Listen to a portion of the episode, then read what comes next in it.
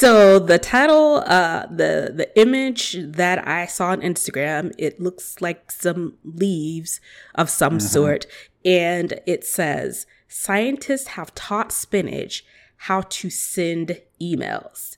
The technology could help warn us about climate change and environmental pollution. You're listening to the Snob OS podcast, the podcast for Apple snobs.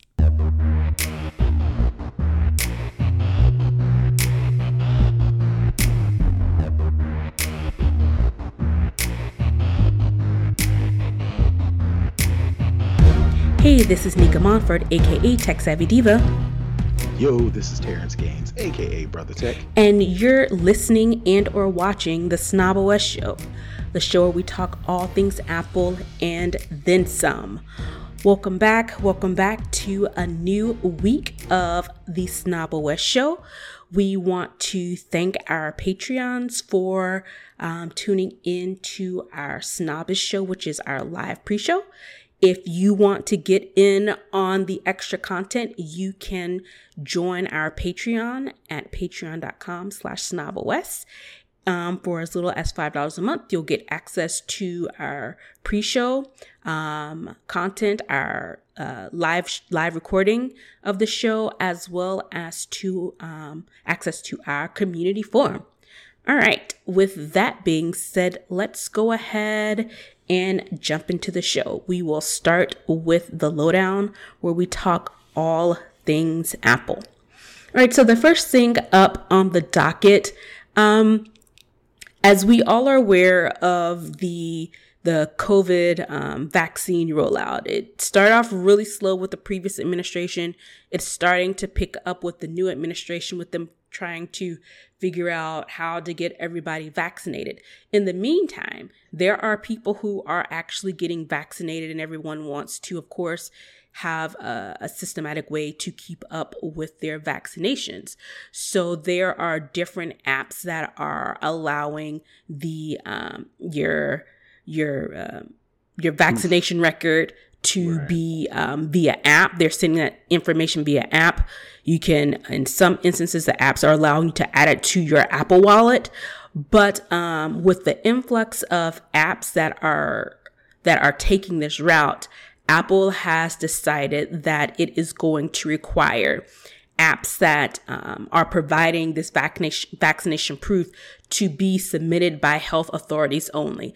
And this is to cut down and eliminate as much as possible fake documentation because you know people will do it especially people people. when it comes to travel and those types of things or having to go certain places or jobs or being out people will falsify a document.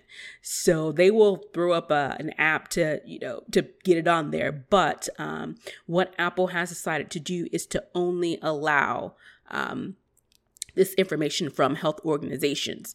Um, and apparently, um, the the statement that Apple released um, that they shared with the with folks who are developing these apps um, the and I quote, with the recent release of COVID-19 vaccines, we've seen an increase in apps that generate health passes used to enter buildings and access in-person services based on testing and vaccination records. To ensure these apps responsibly handle sensitive data and provide reliable functionality, they must be submitted by developers working with entities recognized by public health authorities, such as test kit manufacturers, laboratories, or health providers. With as with other apps related to COVID-19, we also accept apps submitted directly by government, medical, and other credentialed institutions. So this is Apple's way of saying you're not gonna, you know, have us on the hook for, you know, distributing false information. We are only going to receive this information from um, certain health institutions that have been validated and or verified. Right. I mean, it only makes sense. Yeah. You know, people are going to figure out a way to game any system. I can't think of any system on the face of this earth somebody has not figured out how to get around or usurp or take the information or falsify information. Mm-hmm. It happens everywhere. It happens. it happens everywhere. Yep. So you can imagine uh, Apple probably some sort of flag was raised that says, "Hey, we've got a lot of apps being submitted just hit the app store that are proving or claiming to be able to provide, you know, credentialed vaccination, COVID nineteen specific mm-hmm. vaccination information." And hey, let's before we before we get even further, let's go ahead and do this the right way because it, it'd be it'd be much harder or it would look twice as bad mm-hmm. if we have to go back and do this after thousands, hundreds of thousands, you know, thousands yeah. of people who have, you know, however, gotten this little thing on their phone that says, "Hey, I've been vaccinated," and that leads to a whole another heap of trouble anyway. So I was like, "Look, let's squash this right now and say only apps can provide information from credentialed health authorities or the government." So I mean, it makes, it sense. makes sense. Yeah, and and since there's no national I don't believe, um, way of documenting, you know, if you've had your vaccination. I've seen people, you know, get vaccinated at various parts of the country and they hold up their card that's been signed off. It looks like it could be easily photocopied, or, right. you know, get on Word and type something uh-huh. up real quick and print it uh-huh. on some mm-hmm. color paper and mm-hmm. sign it. How are you going to validate that that signature is a licensed medical professional? Because I don't right. know if they're putting their medical license ID on there. I would doubt it because someone mm-hmm. could take that and put it mm-hmm. on all mm-hmm. other documents. So I, I think it's only smart, especially since the government hasn't been able to get a handle on all of this. And I think we right. mentioned before, I think that the current administration thought there would have been something, you know, that they could have picked up and kept going with, but it, seems like it was nothing. So they right. had to completely start from scratch. And that's from getting enough supply of the vaccine uh-huh. first, rolling uh-huh. it out, to mm. make sure that it gets to the people who need it, not just rich people, because that was a thing. Mm-hmm. And third, making sure that it's documented correctly and having a systematic way to ensure, similar to your social security card or similar right. to your driver's license, a standardized document, even though every state has a different driver's license, there are regulatory things. Um, but, but there, but there's only one driver's license place per state. Now you take that and compare that to COVID and uh, COVID vaccination, you get that anywhere. You can get it anywhere. And when I say anywhere, I mean there's no per state, per city, you know, organized, standardized way to take your COVID vaccination. We've seen stories to where, you know, I've, I've read at least two stories to where, you know, the vaccination was about to expire and, you know, instead of wasting that batch, you know, I've seen doctors go door to door, go car to car, mm-hmm. just to make sure that they don't waste it. But if you're going door to door, car to car, that sounds less formalized, less standardized, less you know official right. than actually going into a medical, you know, the CDC that we have here in Atlanta or some big place where you would think they would go. They're just they're putting these, you know, the NFLs over so, you know, the NFL and commissioner, they've said, well, you can use our stadiums as vaccination and COVID 19 testing places. So it's a lot everywhere. Everybody's trying to help out, but that means it's, you know, spread out everywhere. So the fact that they can, at the very least, you know, somebody like Apple come in and say, hey, we're big. We're going to, you know, put our foot down and say, here's how we are going to standardize COVID vaccinations. And then maybe other places will do the same. You know, Google Play will do it, you know, and then maybe more people will start to coordinate more, you know, pharmacies, more of these different smaller organizations will start to partner with these, you know, uh, the the public health authorities, test kit manufacturers, laboratories, and healthcare providers to make sure, hey, we've got these batch of people who are vaccinated. Let's make sure we coordinate information with you all so when these people then can go, they can feel better about going out and say, hey, I've been vaccinated. Here's my little app or here's my little Apple Wallet thing. And then two, you know, um, I, I think if they do this correctly, it'll lead to doing this in other places, mm-hmm. like your driver's license. I don't have to carry my driver's license around. I can put it on in my Apple Wallet. Mm-hmm. I don't have to carry if I'm a you know concealed weapon carrier. I don't have to carry that around. I can put it in my Apple Wallet. I don't have to carry around my dental insurance or my medical insurance or my social security number or my birth certificate if they've got a way you can standardize and elect you know to make it electronic because apple if apple can do it sure the, the state of atlanta you know could standardize putting a driver's license on my app or on my phone mm-hmm. so this hopefully this is a beginning of you know bringing that digital wallet thing that I want so bad. yeah, I was about to say that's one of your uh, mm-hmm. one of your things that you have on your uh, on your prediction list. Mm-hmm. Yep. So all that to say, it's only right that they do it this way. Yep. And I'm gonna go ahead and say I don't know what happened. I wasn't looking, and the framing of our images has gone awry. So, for anybody who is watching this video, if you see the images moving around, getting bigger, getting smaller, that's just me trying to fix whatever happened. I don't know what it's showing on your side of the world. Well, I'm pretty sure it's a delay, but um, it looks good to me. Oh, yeah, it must be a delay because I can still I don't I don't know. It's something weird going on and I don't know what it is because I see like uh like my desktop in the background and I don't know how that is. Uh, I think it looks good. Okay. I'm looking at the thing on YouTube and it still looks fine. Again, I'll keep an eye on it. Okay, yeah. Keep an eye to see if it shifts and you might see a little bit cuz I'm I'm looking at the at the recording and I see like you know, a part of my desktop behind it. And I don't know how that's even possible. There. yeah. it's not. okay, so maybe it's just the view that I'm seeing that looks right. weird. But anyway, let's keep it moving. Um, right. um. So Epic is back.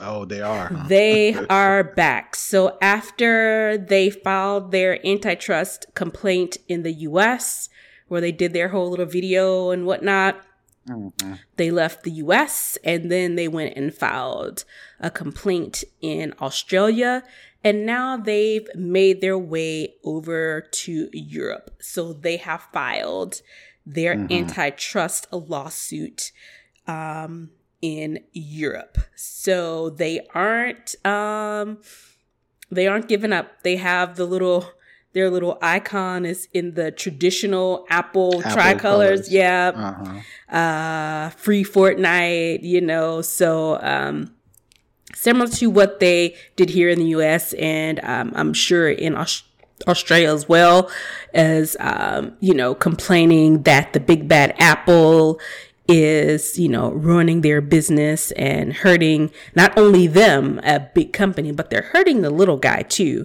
So they have now uh, brought the complaint um, to the EU.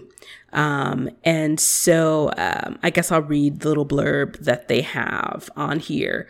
Um, Epic made the announcement today and quote, Epic Games today announced it has filed an antitrust complaint against Apple in the European Union, expanding the company's fight to advance fair digital platform practices for developers and consumers. The complaint filed with the European Commission's Directorate General for Competition alleges that through a series of carefully designed anti competitive restrictions, Apple has not just harmed um, but completely eliminated competition in app distribution and payment processing. Apple uses its control of the iOS ecosystem, which Apple owns, by the way, that's a little editorial there, to benefit itself while blocking competitors. And its conduct is an abuse of a dominant position in the breach of EU competition law. So, um, as of now, the EU has not commented on the complaint, but um, it's out there, and Epic is, they're not giving up. They're gonna fight to the death, which I think at this point they kind of have to because they've made such a big deal about it and, um, you know, done the whole public. Um, Mm, outcry. Out, uh, Battle of the world Words. They have this big PR campaign. So they kind of have to keep going um, as to not look like suckers. So, right. Well, um, I'm surprised it took them this long to get to the EU because the European Union, in previous rulings against Microsoft, against Google, I think maybe even against Apple, um, the European Union has favored or not been in the favor of these major manufacturers, these big companies, when it comes to antitrust uh, in the past.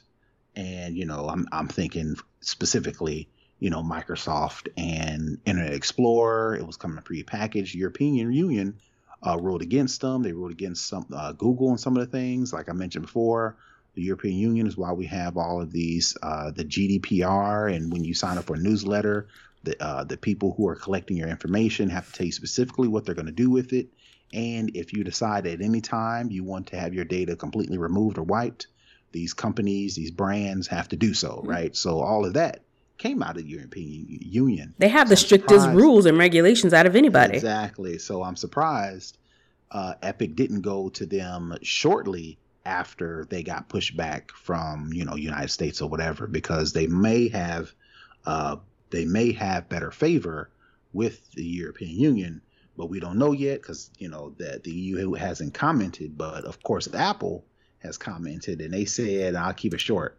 Epic enabled a feature in its app which was not reviewed or approved by Apple, and they did so with the express intent of violating App Store guidelines that apply equally to every developer and protect customers. This is Apple's quote their reckless behavior made pawns of customers, and we look forward to making this clear to the European Commission, Apple spokesperson said. So basically, Apple is hitting back just as hard. Guns blazing. Almost, right. And using the same or using a similar response as they're doing with Facebook because Facebook is generally kind of doing the same thing. There's like, you know, uh, with Apple's new privacy laws, it's going to be bad for the small businesses, and these small businesses rely on Facebook ads to generate income. Mm-hmm.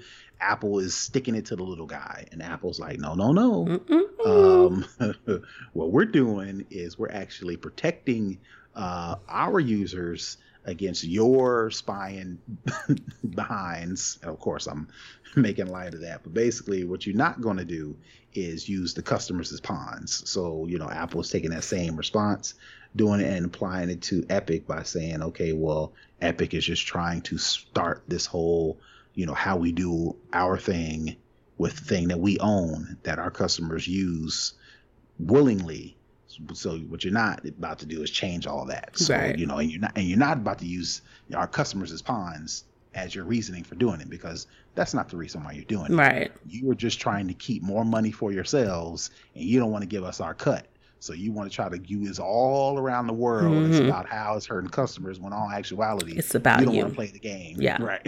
and the fact that this I don't know if I had seen this before about them including this feature that wasn't um, review, reviewed or approved by Apple before they did it. So um, that shows, you know, some malicious intent there to do something that they know is wrong. But now mm-hmm. when they peeped out your little game, they're like, nah, this isn't gonna well, fly. They, then you get mad. Yep, yep. Apple called it bluff. It's like, do what you got to do, and they were like, "Oh, well, uh, all right." What happened was, you know? yeah.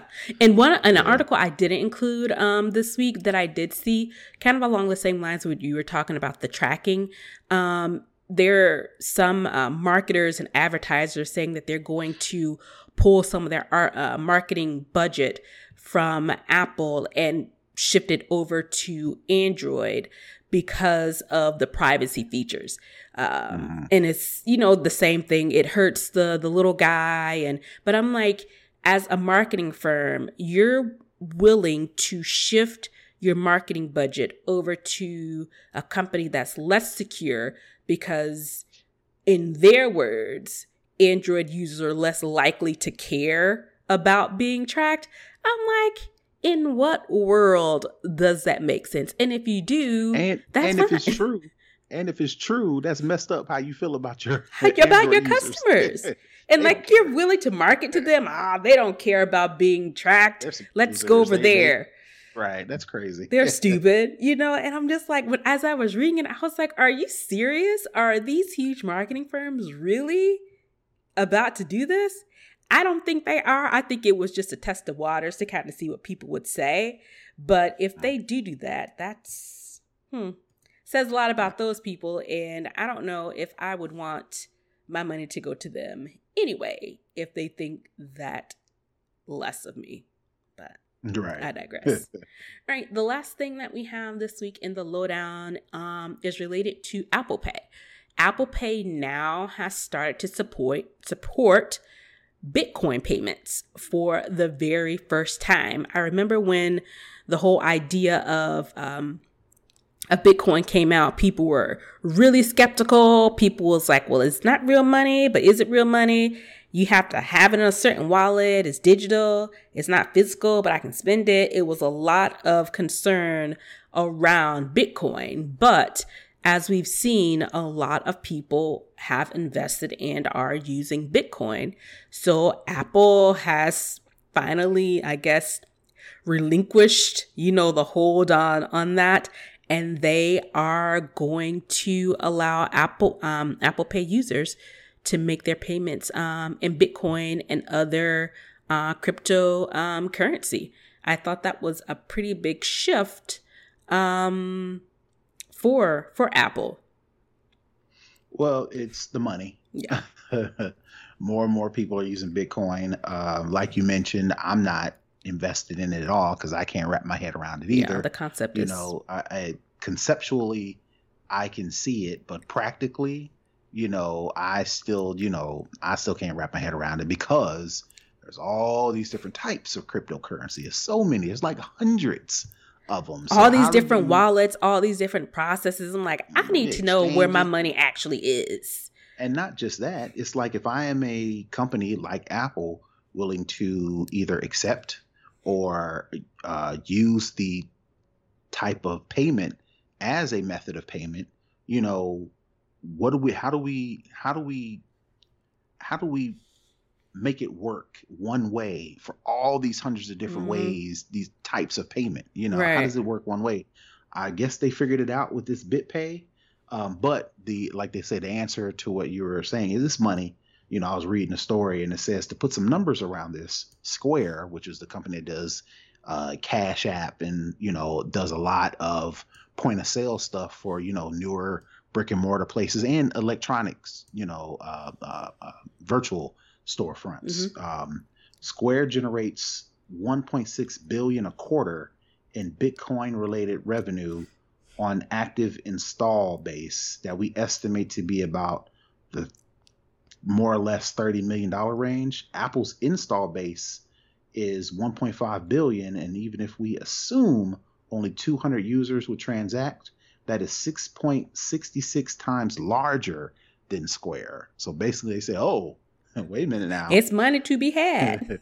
There's a lot of money, so we about to figure this out. Yeah. So all that to say now, fast forward to now, Apple Pay does uh, uses this BitPay uh, wallet app to then you can do uh, do transactions through uh, Apple Pay. So yeah, that's where the money resides. So that's where Apple is going. Mm-hmm.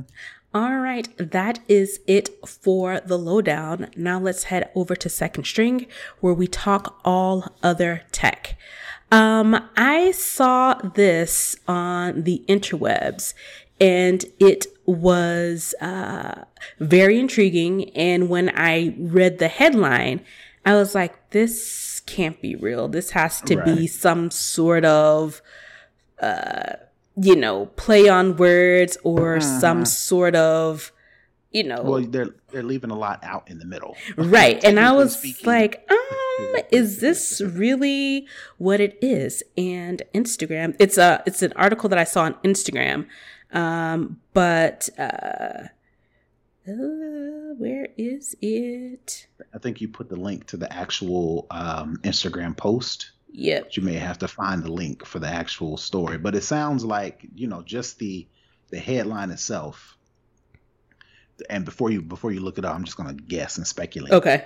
That I'm pretty sure there's some sort of signals, there's some sort of uh, readers or uh, metrics that they've implanted in the soil, maybe to where when the spinach grows a certain way or reacts to this certain temperature or reacts to this certain environmental change those sensors, those readers can fire off a you know process which then emails like the you know the scientist or whoever is looking over that hey something has changed and this is how they're reacting as a result. Okay. So so the title uh the the image that i saw on instagram it looks like some leaves of some mm-hmm. sort.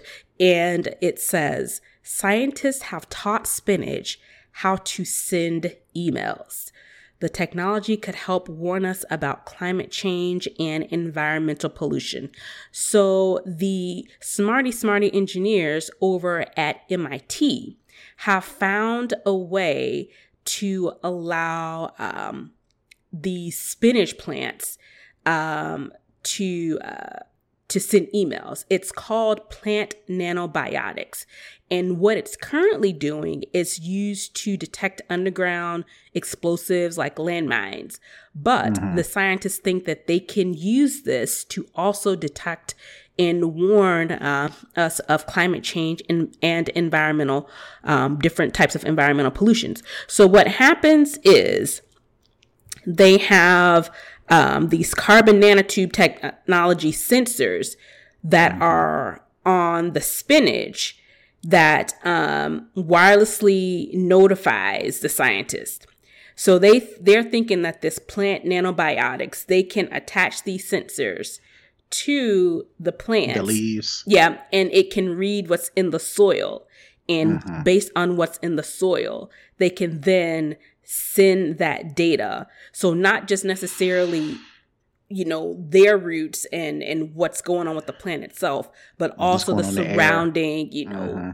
dirt and vegetation and life around it um, so anything from um, it can tell if a drought is coming or if there is some sort of pollutant in the soil um, so yeah so i saw this and i just thought i was like this can't be what yeah. I think it is. But it's pretty fascinating that they can even, you know, have these sensors on live vegetation and mm-hmm. it can read, um, you know, what's going on in not only with the plant itself, but what's going on in the surround with the surrounding vegetation as well. So I thought that was something a little bit different on the tech side of things. Um, that just was it was very interesting. Now I was like, hmm, that well, you know, says a lot uh, about where we are and what I guess where we can go with this. Right. Well, you hear about uh, nanotechnology a lot in movies. Mm-hmm. You know, they've used nanotechnology to to you know make people stronger in movies and you know to put nanotechnology on insects so they can do you know surveillance and you know all the stories that you've heard about nano you think of nano Ant-Man. as in yeah ant-man uses nanotechnology right so all of this you know tiny tiny tiny so it makes sense that they can you know you got computer chips that are small as your fingertips mm-hmm. so it makes sense for them to be able to use nanotechnology to apply it to something like this, as small as leaves on spinach, mm-hmm. that can uh, fire off all kind of things. It's like internet, it's like um, IoT, basically. internet of yeah, Internet, internet of things. things. Yeah, right. So if you can make it small enough, why not put it on some grass? yeah, so that was pretty cool. So, uh, all right, so let's go on um, to the next thing. Um, we talked last week about um, the upgrades that um, maps um, from uh, that are that comes natively on the um, Apple devices, how they're now kind of you know shifting along to how um, Waze does things, or you can do like real time reporting, those type of things. Well, it's come um, from Google Maps that you will now be able to pay for parking and other transportation related um, items through the new features that they have coming up. Um, again, like I said, uh, you can pay parking, you can buy a train ticket right from inside of the Google Maps. So here in Atlanta, back when we could go outside, there's a lot of street parking and most of it mm-hmm. is Park Mobile around mm-hmm. Atlanta. And Park Mobile has its own app, which isn't mm-hmm. great, especially when you have to enter in like your uh, license plate and then some places you have to go to the machine some places you can use the app mm-hmm. it's not very standard um, it just depends on what type of you know technology they have at that particular mm-hmm. place that uses park mobile but um, it looks like google maps is going to integrate passport i haven't heard of passport and park mobile um, both um, into the google maps and it's going to um, allow you the ability to find, pay for, and replenish parking meters or parking lot fees through the app.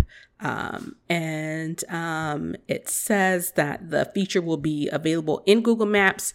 Um, you just simply tap on tap on the quote "Pay for Parking" button that appears near you. Um, that appears as you near your destination. You enter your meter number, the amount of time you want to pay to park, and then tap Pay. Um, and if you need more uh, meter time, you can easily go in and extend the parking session with just a few taps.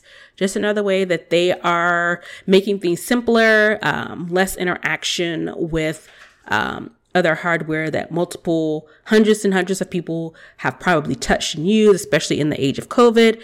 They are giving you that convenience all um, you know from your from your smartphone and it looks like um, this is going to be available in over 400 cities in the us including boston cincinnati houston la new york uh, dc and more and um, android users will get this feature first which makes sense um, and then iphone owners will soon follow well i was trying to click through my phone mm-hmm. because I thought this is man, this is a good feature to have uh, because I use Park Mobile all the time as well. Mm-hmm.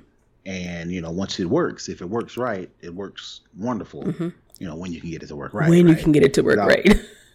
But I was actually trying to go through and see if I could do that now with Apple Maps. And the reason why I say that is because um, Apple released its App Clips. And what you can do is if you're in an area like a restaurant you know, I've only got it to work with a restaurant. If you're at a restaurant nearby and you open up Apple Maps, you should get another option to visit store or visit shop mm-hmm. or order food.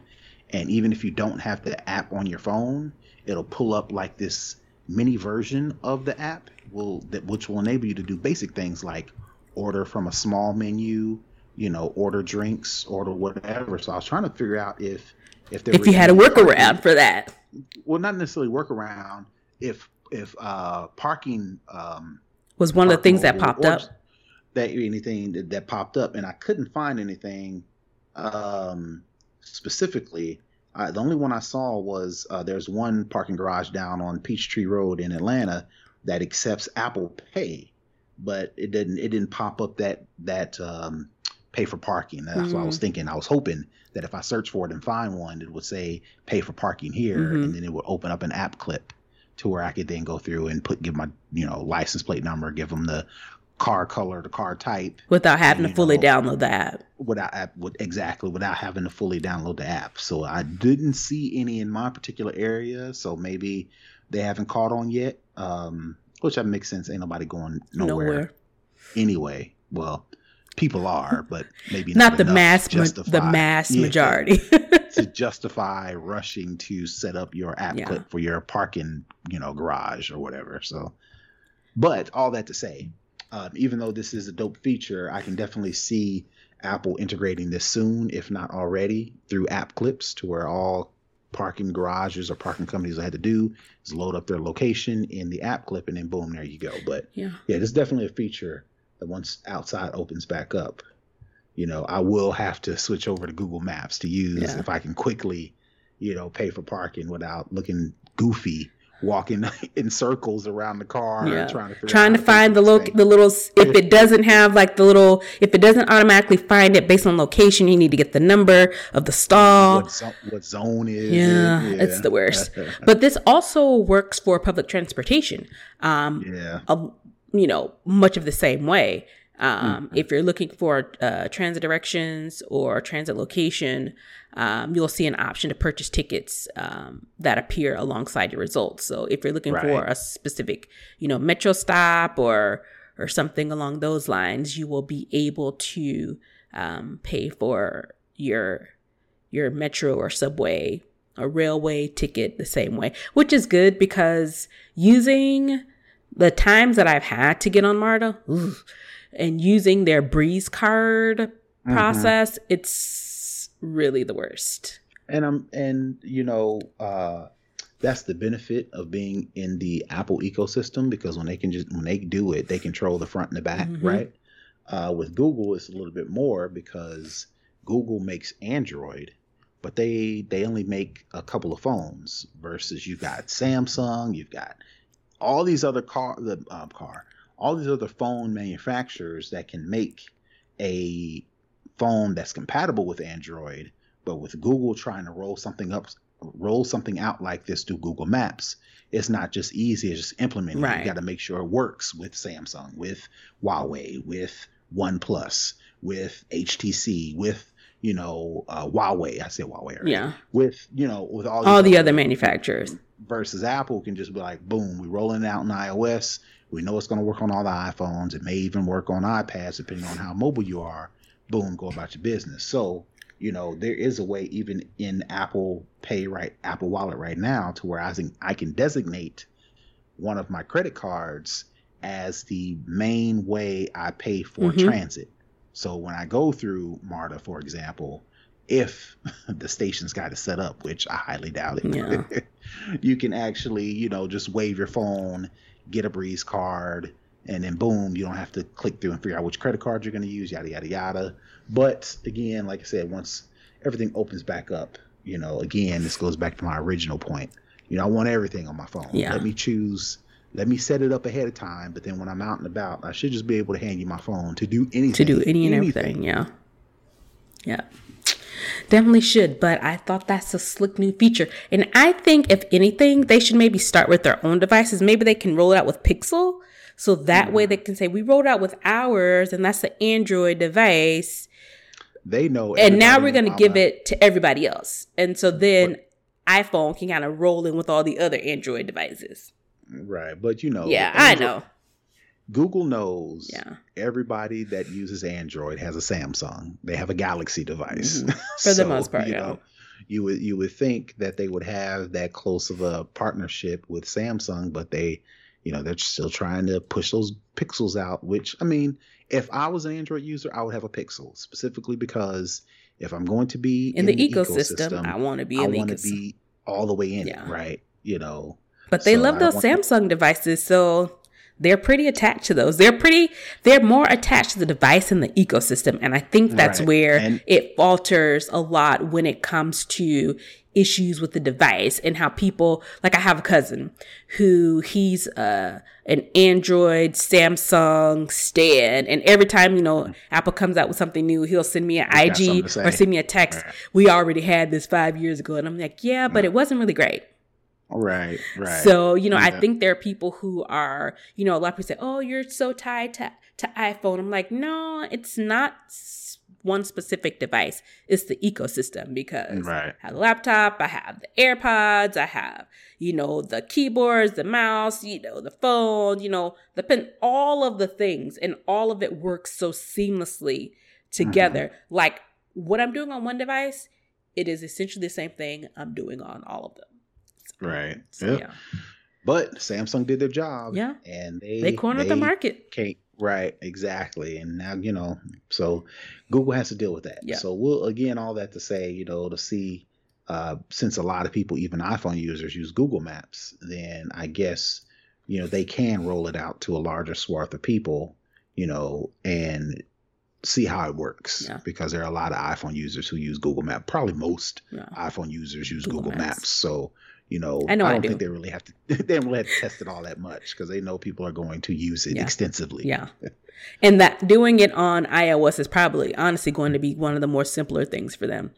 Mm-hmm. So, all right, all right. Um, the last thing that we have in second string, um, you know, Terrence and I have harped and harped on having complex passwords, password managers. We both use LastPass and, you know, have sang its praises. So We both have premium accounts, so we pay for them. But for those of you who use LastPass but use the free version, a change is a coming and mm-hmm. you need to prepare for it. So now, um, coming as of March 16th, 2020, LastPass is going to start restricting the free access, meaning you can only have LastPass on one device. You're going to have to choose whether you want LastPass on your tablet, phone. on your phone, right. or on your laptop. Can't have all mm-hmm. of them anymore. You can only mm-hmm. pick one. Yep. And that's starting uh, March uh, 16th of this year. So essentially, you will have, I think, uh, three different times to switch your active type. So I guess they're giving you the option to try it on your phone, to try it on your tablet, to try it on your laptop to see which one you prefer. But on that third chance, whatever you're using, it's going to lock it in on that device if you use right. the free version. And if you want to use it on multiple devices, of course, you'll have to upgrade to the premium version. And I mean, who didn't see this coming? Yeah. I mean, there are a lot of free things that we use on a regular basis that these companies are going to start charging us for.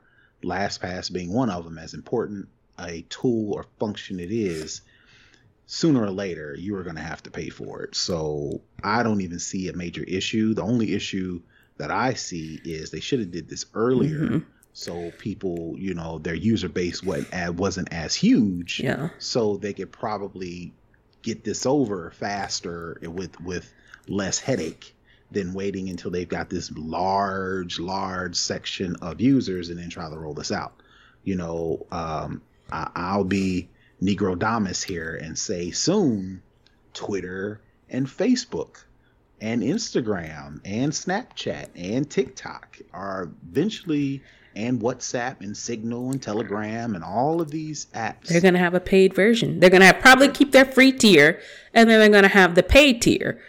Because what you're finding out is they started one way mm-hmm. and the way we use tech not not necessarily technology the way we use it has evolved mm-hmm. so fast yeah.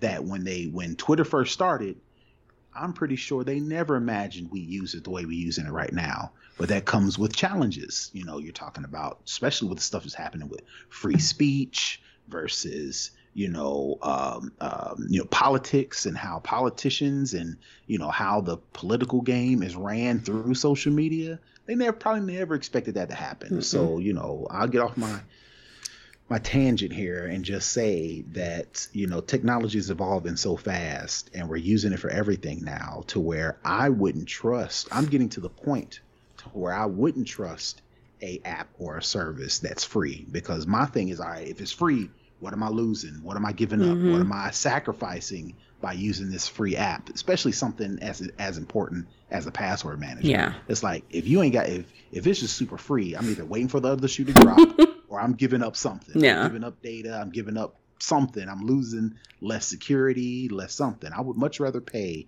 to use LastPass to if that. And was it like forty bucks or something like that? Uh, it's not even that expensive. It's I don't like, even know how much it costs, but it's not yeah, expensive. It's like 12 12 14 dollars a year, something like that. But like I said, I would much rather that money go to you beefing up your security, you know, you you know, research and development, whatever you say you need it for. I'd much rather pay for something as sensitive and as important as this versus being upset that oh this thing that I've used for years and years and years is now free and I don't want to use it no more. Eventually we'll get there. Yeah. You know, with some of the other um, popular services as well. Yeah. Yep, yep. All right, that is it for second string. Let's head on over to for the culture. And as we are in Black History Month, we are going to kick off our For the Culture segment with Teching While Black. And in honor of Black History Month, this week we are going to highlight Tope Awanatana. I hope Awatona. Awatona. Yeah, I think that's Tope how Awatona. Uh-huh. Um, and he is the founder and CEO of Calendly. Um, I believe we talked about him a few weeks ago um, mm-hmm. regarding um, the big news that Um, his company, um, which is a cloud based uh, calendar scheduling system, um, ha- got a, a, comp- a new company valuation of more than $3 billion. This mm-hmm. is a founder who is based in Atlanta and basically bootstrapped um, the company um, by uh, raising seed funding in 2014 from Atlanta Ventures. So essentially, um, he started this you know he he had his he took his 401k and invested his 401k in the company um and then one i think uh i'll link the article um in into the show notes but he was trying to get people to invest in his company. And mm-hmm. as we've mentioned before, there are so many black founders who cannot get startup money. And mm-hmm. one of the things that he mentioned in the article was that he had a working product. It was in production and he had a customer base who was actually using it and he still was getting rejected for um, for startup money. He couldn't he couldn't get it. And he said the only thing he could think of is because he was black that he couldn't get that startup money because as we know there are people can go in with a sticky note and say here is my idea and get you know money just thrown at them um, but i think it probably ultimately worked out better for him since he now owns the majority stake in his company. So, mm-hmm. you know, the initial, you know, uh, hardship, the initial, you know, I'm sure frustration with trying to raise money for an application that was popular and working um, mm-hmm. and had a customer base and is you know was one of the fastest um, rising usage of of an of, of software um, that he still couldn't you know get money um, invested in the company i think you know it, it, it ultimately worked out best for him in that instance because he was able to get that $3 billion validation uh, valuation and his company is only the fourth US company with a black founder at the head to be valued over a billion dollars. So he is our teching while black spotlight of this week. Yep. And just a note um, do some research. If you are interested in investing in a company or a anything, you know, you can use your 401k. There are ways that you can use your 401. A lot of people think of their 401k, whether it be corporate owned for the job that they work for, or it's you know invested through like a broker like TD Ameritrade, to where you can only invest in the stock market. That's not the case.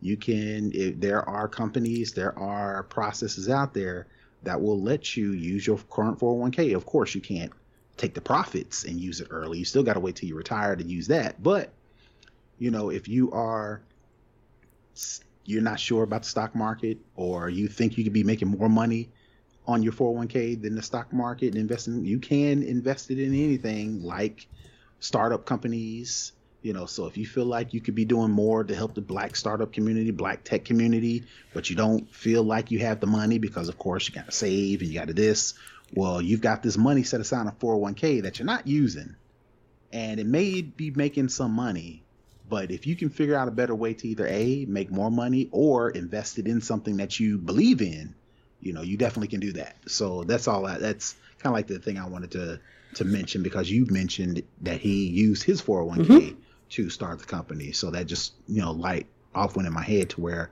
you know, uh, we as in uh, you know African Americans and also black techies and then black techies who are looking to start up and you know don't have that story of well my family didn't give me a hundred thousand dollars or two hundred thousand dollars you know because they didn't literally did not have the money. Mm-hmm. well there's some of us out there who do have the money it's just tied up and we don't know how to use that money to donate to causes like this.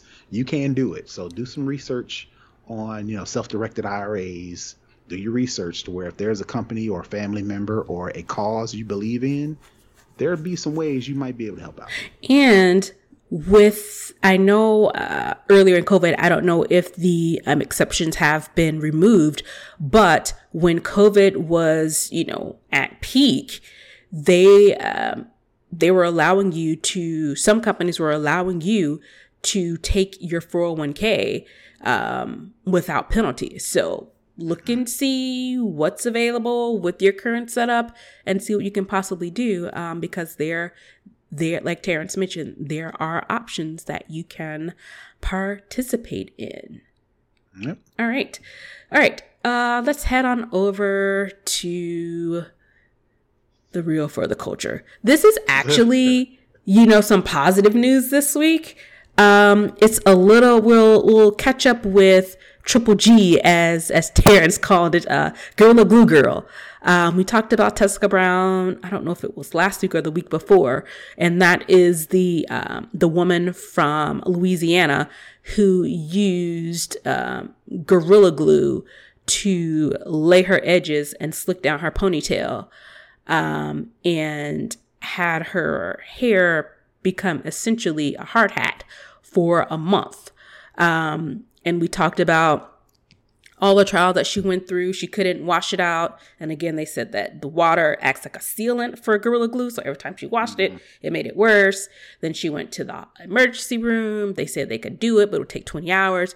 She went away at the hospital 20 hours. She asked she could do it at home. They gave her the stuff. She went home, had her sister try and do it. That didn't work. So mm-hmm. she actually finally got some help from a Hollywood plastic surgeon Dr. Michael Obeng. Hope I pronounced that correctly. And he was able to remove the glue from her hair pro bono. And she didn't lose all her hair. Right. So that was the thing. You know, my speculation was they were going to have to shave her bald. Mm-hmm. And even a step further, they may have to remove some of her skin mm-hmm. skin, skin grafts to grow all that back. So you know, like Nick is alluding to, he was able to do it for free and without losing any of her current hair. Now, I think uh, she got her pony. I think she had a long. She had a ponytail. Her sister was able to cut the ponytail off finally because right. that wasn't all the way on the scalp, but it was kind mm-hmm. of the back. But it was still hard to get it off. She was like sawing that thing off like a like a piece of wood. But they were finally able to get the ponytail portion of it, but the hair that she had remaining was still um, slicked on down. the top of her head. Yeah, it was like a hard yeah. hat. It mm-hmm. it wasn't going anywhere. Um, so she was able to go, and he was able to get the glue out. He used a combination of acetone, I believe, um, adhesive remover. I want to say tea tree oil and olive oil and like saline. Don't quote me 100% on those because I'm kind of mm-hmm. going off memory of something that I think I read that he said. Um, but he was able to get off and she was able to keep the remaining hair, you know, on her head. You know, of course, I'm sure some of it came out, but for the most part, she was able to keep it.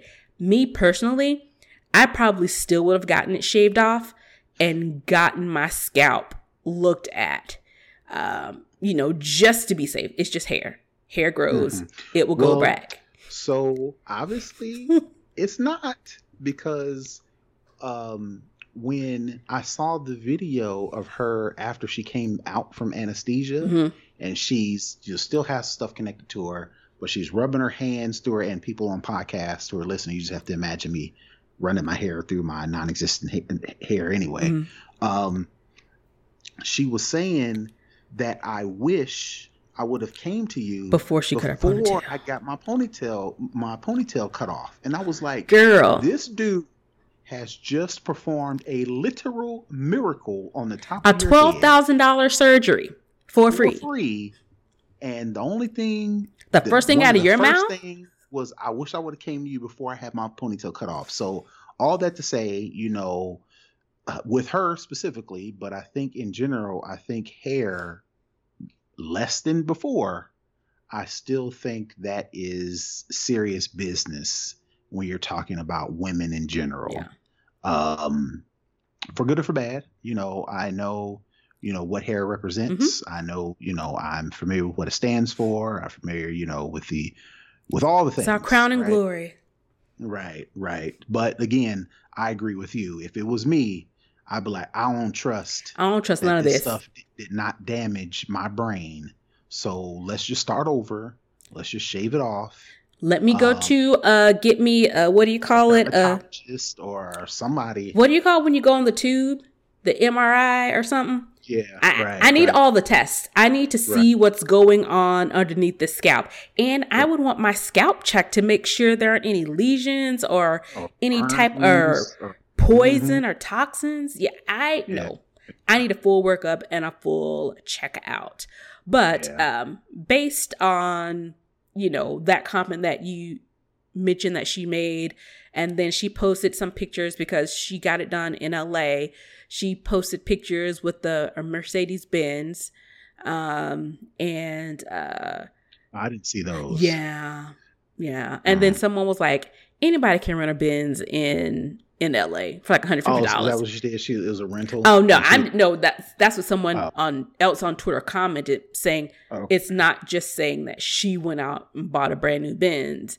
Oh, okay. But based on, you know, post surgery, you know, she has a full blown management team now. That's a manager, okay. agent. She has a full team. She's selling merch, t shirts, sweatshirts, sweatpants. And she basically said on her social media that she's made like a small fortune. Um, and fortunately for her, I have to give, I do have to give her props on this.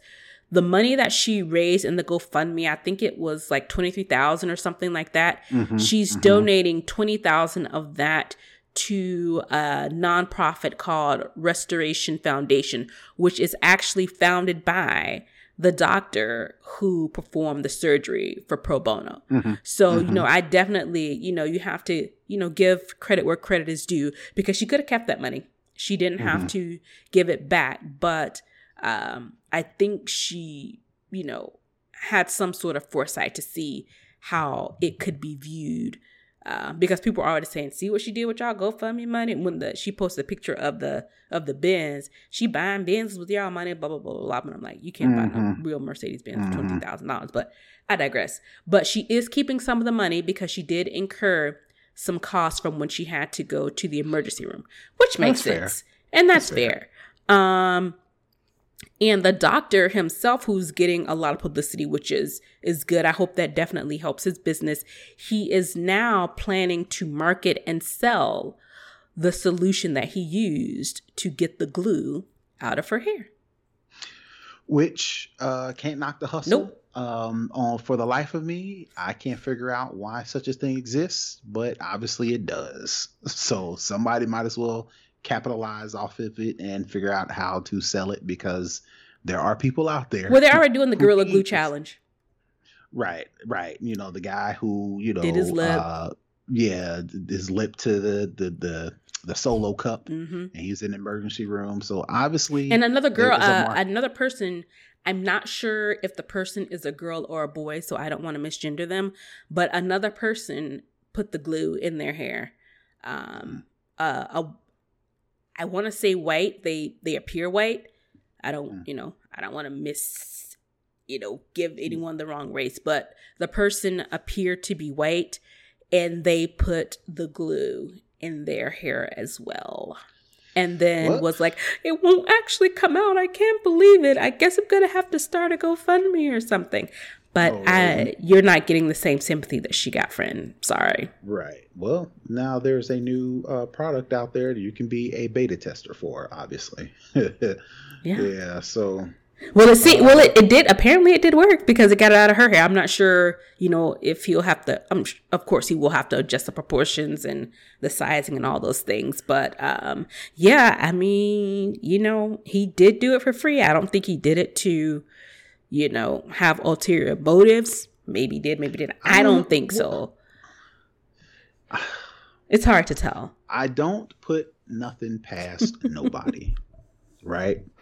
Because this Dr. Obeng, you know, um, you know, of course, the ladies, you know, commented on his, you know, attractiveness, and they were able to find some nice headshot type images that they've used for him.